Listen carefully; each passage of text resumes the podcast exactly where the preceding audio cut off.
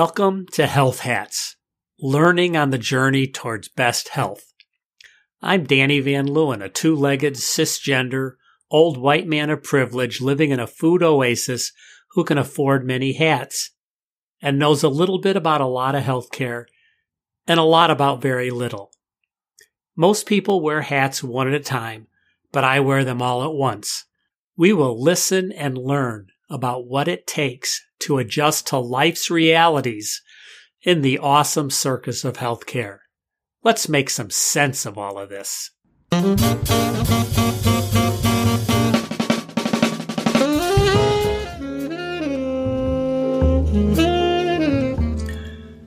Lately, I worry about the health and wellness of lab technicians. According to the NIH, the National Institute of Health, managing COVID 19 depends on nationwide, easy to use, accurate testing. This especially means testing of populations working in high risk occupations, teachers and students, and nursing home residents and workers.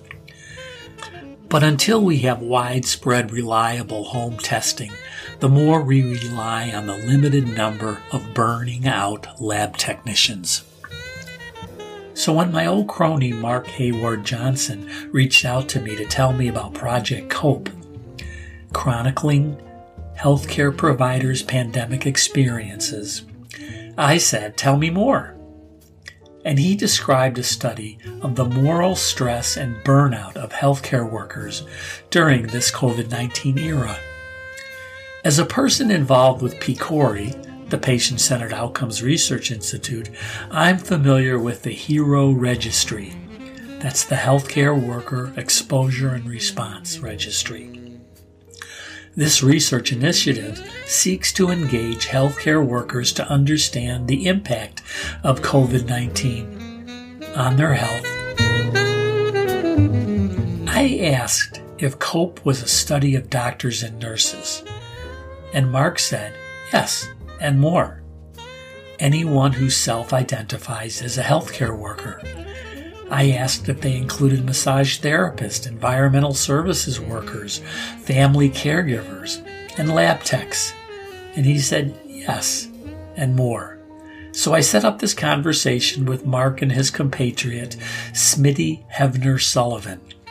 I'll let them introduce themselves and tell you about Project Cope.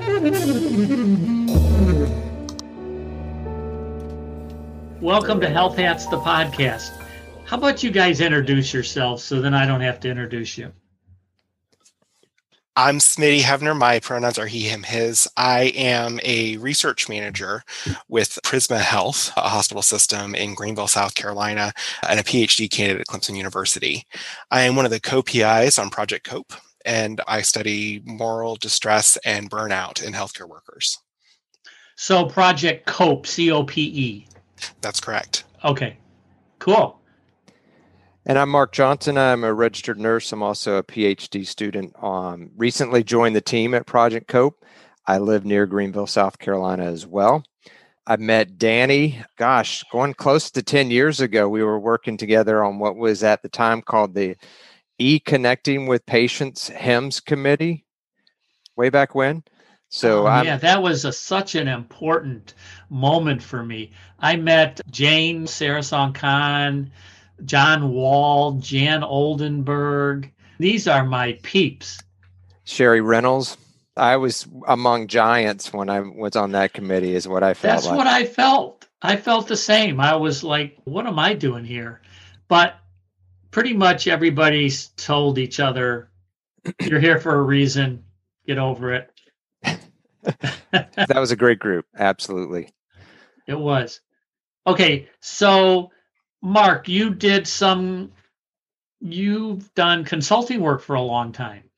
Yeah, I worked for a, a software company for the last 13 years. I took a big dive uh, here in 2020 and resigned that position, and I'm focused full time on this PhD in nursing science at the University of South Carolina in Columbia. So, uh, big change for 2020, like everything else that's going on. Yeah.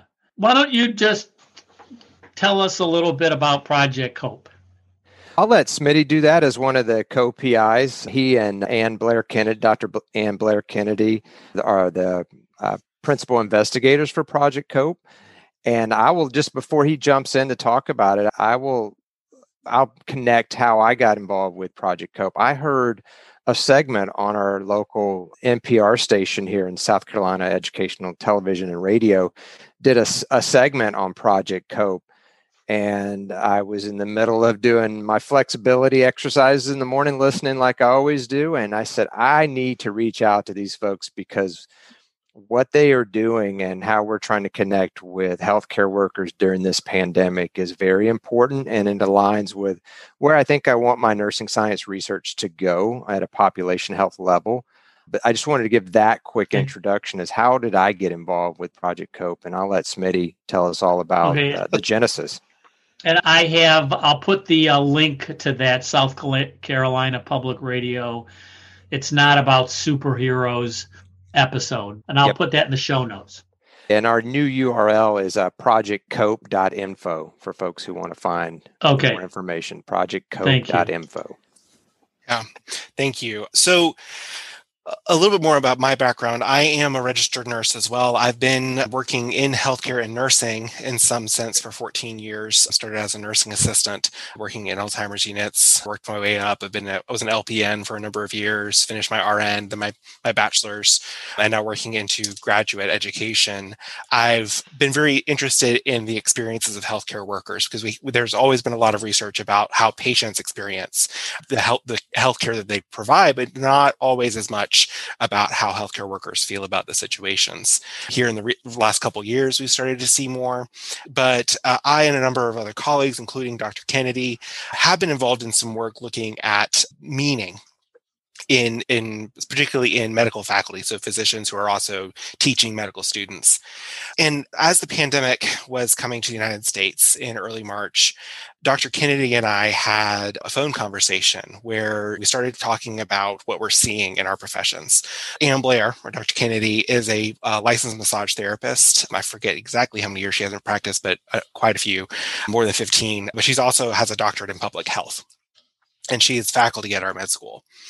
And so we were talking back and forth about what we were seeing on in our communities, in our you know professional organizations seeing a lot of conversations about people having anxiety about the unknown about being in your workspace knowing that there's this pandemic coming that's going to affect impact how you conduct yourself how you interact with your patients and several factors about not really knowing how to prepare yourself for it feeling like you're there's not a clear way for you to express your concerns into state federal or professional leadership and then feeling like there's not a centralized plan and we started thinking about these two groups of people as being people who are locked into a system. If you're an emergency room nurse, you could quit your job, but short of that, you're you kind of you're stuck.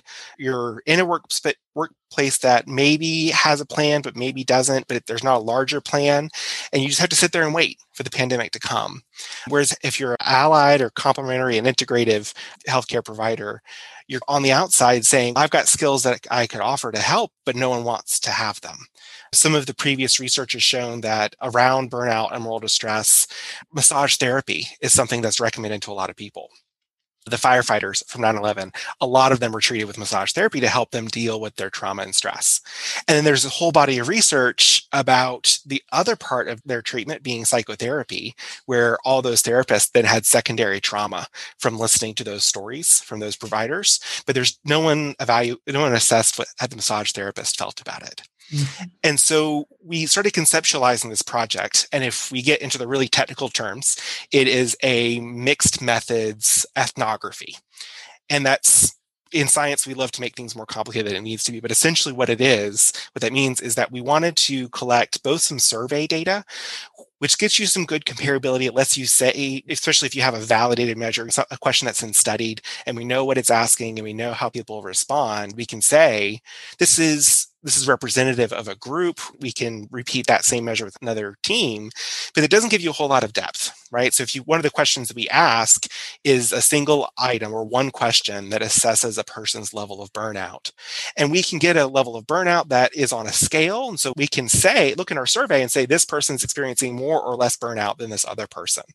And over time, we can say, oh, their level of burnout increased or decreased, but we can't really understand the why we can ask other questions and say, oh, okay, so people who felt like they didn't have enough PPEs or protective equipment, didn't have enough masks and gloves, these people tended to have higher levels of burnout, but we don't really know the why. And that's where the mixed methods comes in. All of that is mm-hmm. quantitative data. That's surveys and things you can measure, um, things you can count. In qualitative data, you listen to someone's talk, listen to someone talking, and you try to develop a theory about what they're experiencing. So you would apply codes to the words they're using, see if similar ideas are showing up in other people's data, and see if you can form a large picture that kind of describes the whole group. And in Project Cope, that, that qualitative portion is a, a, a five minute video blog that we invite our participants to submit.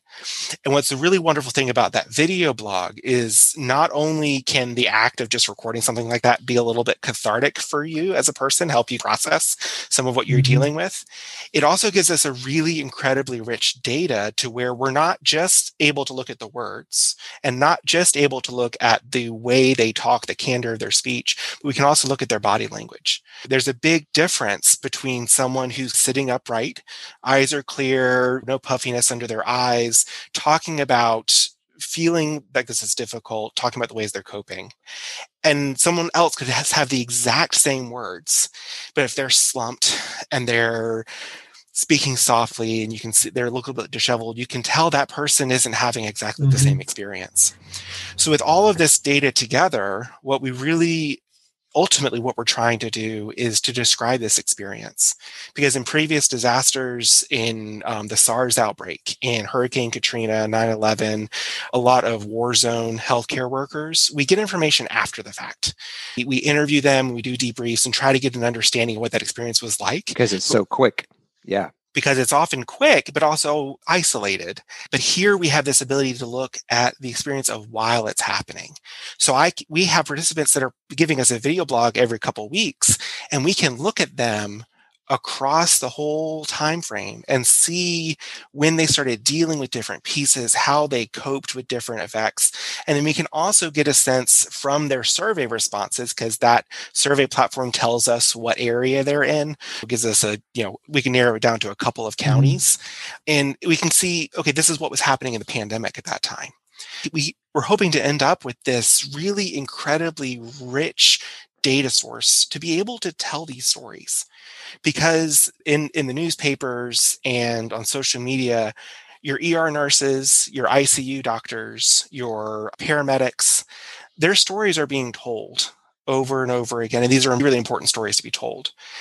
But massage therapists, allied health professionals like radio- radiology technicians, phlebotomists, athletic trainers, audiologists, chaplains. We have chaplains participating. Mm-hmm. There's not as much attention being paid to their stories, and with, through this, we can help represent those stories. So to date, we have over a thousand participants representing 20 different healthcare professions from 13 countries across the globe. The majority of them are mm-hmm. in the United States, of course, but we, we, we were able to get this sense of some of the unifying experiences that, that people are having regardless of what profession they're actually in being motivated to help people and having all these barriers that keep you from actually providing the care. So let me ask you a couple of questions just to better understand your pool of people.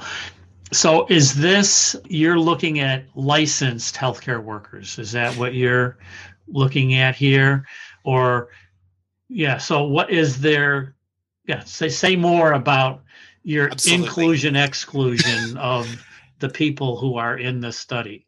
So the inclusion is really simple. There's there, the first question of the survey, if someone signs up and goes to look, is do you consider yourself to be a healthcare worker or a student in a healthcare field? And okay. we leave that entirely up to the person. And okay. we do have respondents that are like supply chain and supply chain management, yeah. a few mm-hmm. that are public health professionals, but we also have a few EVS technicians that have responded. Mm-hmm. And what's EVS? EVS um, environmental services housekeeping. Okay, thank you. Custodial. So, do you do you keep track of whether any of these health workers are also family caregivers? not directly. We do have a question that asks if they've had people that have gotten sick in their family. And then there's a second question about how, how the level of impact that's had. But we decided not to directly ask about are you providing the sole provider of care for a family member because it becomes harder to measure and it might be harder for someone to to give that information. Okay.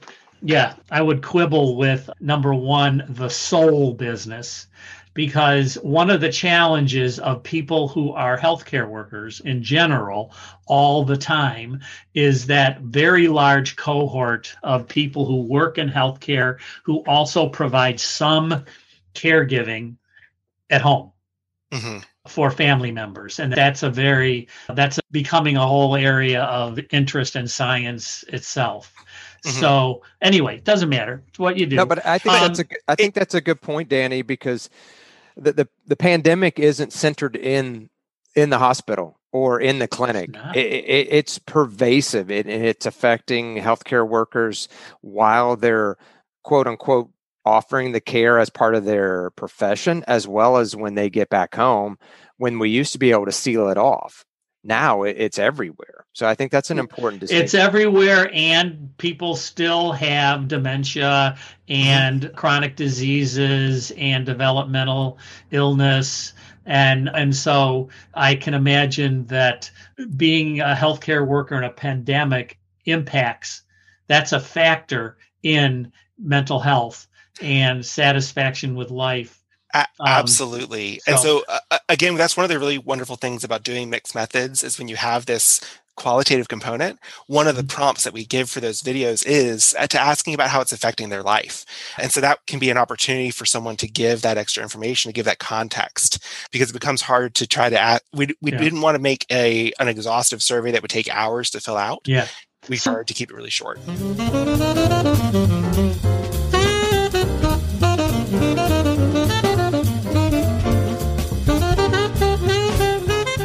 Now, a word about our sponsor, Abridge.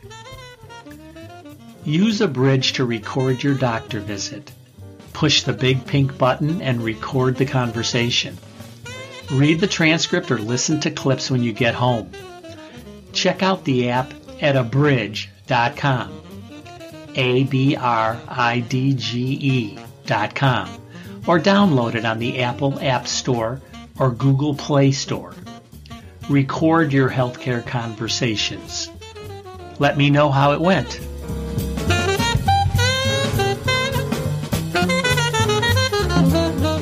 This sounds to me like you're what you're doing is you're creating a data source.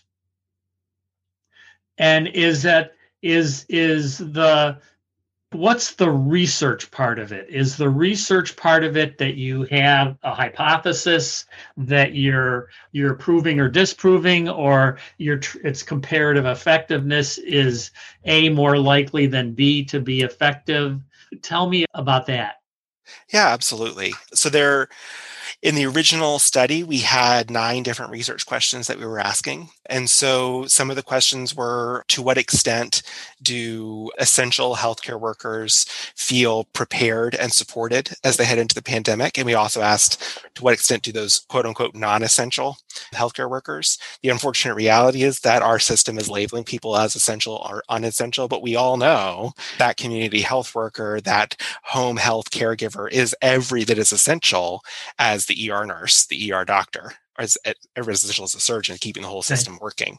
And so there's a series of questions like that that we'll be answering with a combination. Some there are some questions that we can specifically answer with just the survey data. For mm-hmm. example, looking at this question of preparedness, we have a question that asks about do, does your facility, does your practice have a plan, or the organization that supports you have a plan for how to make sure you have masks and gloves?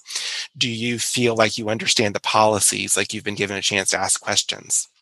And then you're saying, and then your independent variable is something like stress level or burnout level. And so you're looking at if you have all the equipment you need, are you more stressed or less stressed? Or like, I'm trying to understand the the independent variable or the Yeah. dependent variable, sorry. Yeah. So the independent variable will be these questions about do you have access to these things? Do you feel like you've received the training? Our dependent variable in the regression analysis will be these validated measures, the Maslach single burnout inventory, perceived stress scale. Uh, There was a survey that was developed during the SARS pandemic that we've also included. Okay. So what have you learned so far? the biggest thing that we've learned is that people are scared. We're seeing these really powerful videos of these people that are just exhausted. They're drained. These, the, especially the people who have been actively working the whole time that haven't stopped seeing patients. Just this sense of overwhelmed and fatigued. We're definitely seeing increasing burnout rates as time goes on. We're in the midst of some of our initial analyses to try to quantify the exact increase of those. But interestingly, we're seeing similar increases in people's levels of burnout, regardless of whether they're part of that quote unquote essential or quote unquote non essential group of workers. We're seeing it every bit as much in the, the dent in a dentist as we are in a surgeon. hmm What change do you hope that the results of this study will motivate? So what? Like, what's going to happen? Like, what do you, research is ink on paper until motivates somebody to do something. Like, what do you hope this will motivate? So- because yeah, we don't think this is the last pandemic or the last natural disaster Right. we're going to have to deal with, right, Smitty? Yeah, absolutely. so in the mid 2000s i think it was there was uh, a big push to move from a triple aim to a quadruple aim to Mhm. consider the well-being of Oh, healthcare yeah. providers as part of the core eh, core eh, measures around quality healthcare and it really wasn't very well adopted there's a couple of health systems that did a good job but by and large the us health system hasn't done this my hope is that what we'll be doing is adding more evidence and more language to show just how important it is to take care of those healthcare providers first Mhm. to make sure Yeah. that they are well equipped, make sure they're safe, make sure they're able to deal with all the things that they're seeing and experiencing so they can continue to provide high quality evidence based care Yeah. to their patients. So, how have you included healthcare workers in the design and implementation of this study? Absolutely. That's a great question. So, our team of co investigators started out with a team of 13 that was interdisciplinary. So, it was me as a registered nurse and Dr. Kennedy as a licensed massage therapist as the co PIs. We have another researcher who is an expert in massage therapy. We had a physician, a psychologist, an evaluator, and a few organizational psychology professionals. And then we also included a team of medical students and graduate students to make sure that we're getting an idea of what questions might be more relatable to some of the people that are newer into the profession. Mhm. We've also done some stakeholder engagement with nurses at my own practice, some community, we have a community paramedics program. We've engaged some of them to ask them about the questions that might be relevant for their work. And then we've also worked really hard to make sure that those people who don't have all that fancy training to, to do the actual analysis can be involved in the way we're Mhm. interpreting the data. And that's a part that I'm really excited about because what we have is we have these have medical students watching the videos, watching the blogs that are part of the research team, these medical students, and we asked them to think about how they would what hashtags they would use if this was posted mm-hmm. on social media. Yeah. And that is essentially a proxy for developing themes. Yeah. So they're actually an integral part of our qualitative analysis as we move go forward. How about patients? How do you involve patients in this, the design and execution and analysis of this data? I'm so glad you asked that. So one of uh, Dr. Kennedy's other roles is she is the director of our patient engagement studio. Okay. which seeks to do exactly that to make sure that the uh, voices and experiences of patients are not only used to help interpret research, but also help to form the design. So we did have an informal engagement with that group early on, and we are working to secure some funding to actually get some dedicated time from that team to develop some patient specific measures that we can help triangulate with and, and add another mm-hmm. level of understanding to, the, to what's happening in the pandemic. So I have two more questions. And so one of them is if you were to start over, what would you do differently? That's a great question. I probably would have spent a lot more time recruiting. Early in the pandemic, we everyone's racing for everything. and we we put it out in the ether but we didn't try to hound any groups to get them to participate. And we did that because we didn't want to add to people's stress. But by Mhm. by not doing that we have missed out on some people's stories. And so i do have a concern that there may be parts of the story that we're not able to tell. Yeah. uh, but that's always a limitation with research and oh yeah. the only thing we can do going forward is to keep recruiting, trying to gather more perspectives, Mhm. more stories, so that we can tell a really full, all encompassing, just describe the, the experience of all healthcare workers when we get closer to the end, whenever that is. If people either want to follow this or participate in it, how would they get hold of you? Yeah, we we have social media channels on Facebook, Twitter, Okay. and Instagram. The website is projectcope.info. What should I have asked you that I didn't? Or what should we have talked about that we haven't? I, I, want to echo just what Smitty said earlier is the therapeutic value of that opportunity for our participants to express their lived experience. I- I think that's unique in what the research we're trying to do here is because we are going through this in slow motion, it seems, as healthcare providers and those folks who are dealing with this moral distress Mhm. giving them an opportunity to articulate that lived experience and those frustrations where they might not otherwise have that opportunity or to to pull it out of themselves. I think Mhm. that's what's unique here and I think that's the value we it's it, it goes both ways here is that we we can help the participants and they can help us with this research as well and then we can help the the healthcare system at large by doing that. very exciting. I I appreciate this conversation and thank you. Danny, thank, Thank you. you. Yeah, you. Mark, good. Wonderful to see you again and to actually do something together. What a hoot. Absolutely. I've I've enjoyed watching the evolution of your podcast, uh, your blog now Yeah. to a pl- podcast. There at the Thank you. genesis when you were kicking that Oh, yeah. idea around. Yeah, you great. were. Yeah, Great. thank you. Smitty, nice to meet you. Happy You too, Thanksgiving, sir. Danny. Thank you for Take working care. with us. Talk Yeah. to you soon, Smitty. Okay, bye. All right. Bye.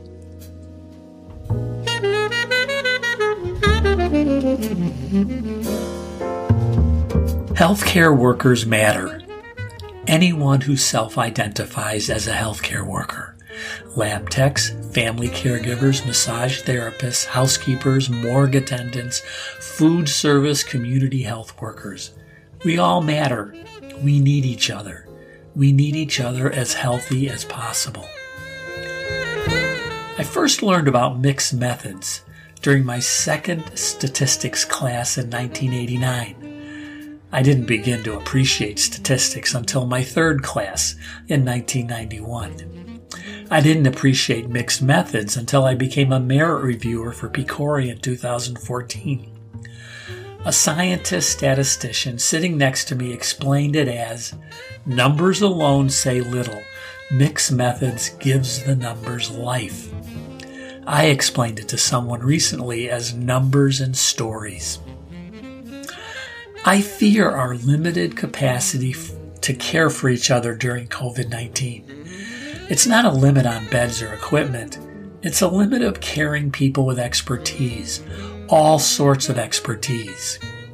Experts in the care of me and you, experts with lived experience, experts in maintenance, experts in testing, experts, experts. It's a finite pool that we need to invest in and support for the long term, however you define it two weeks, a month, a year, 10 years. I know many burning out expert healthcare workers ready to throw in the towel. Check out Project Cope. Enroll.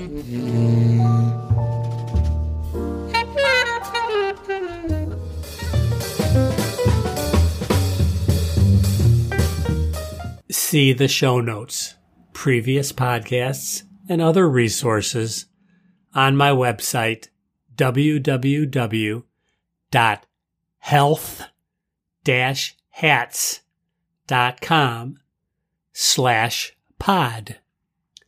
Please subscribe or contribute. If you like it, share it. Thanks. See you around the block.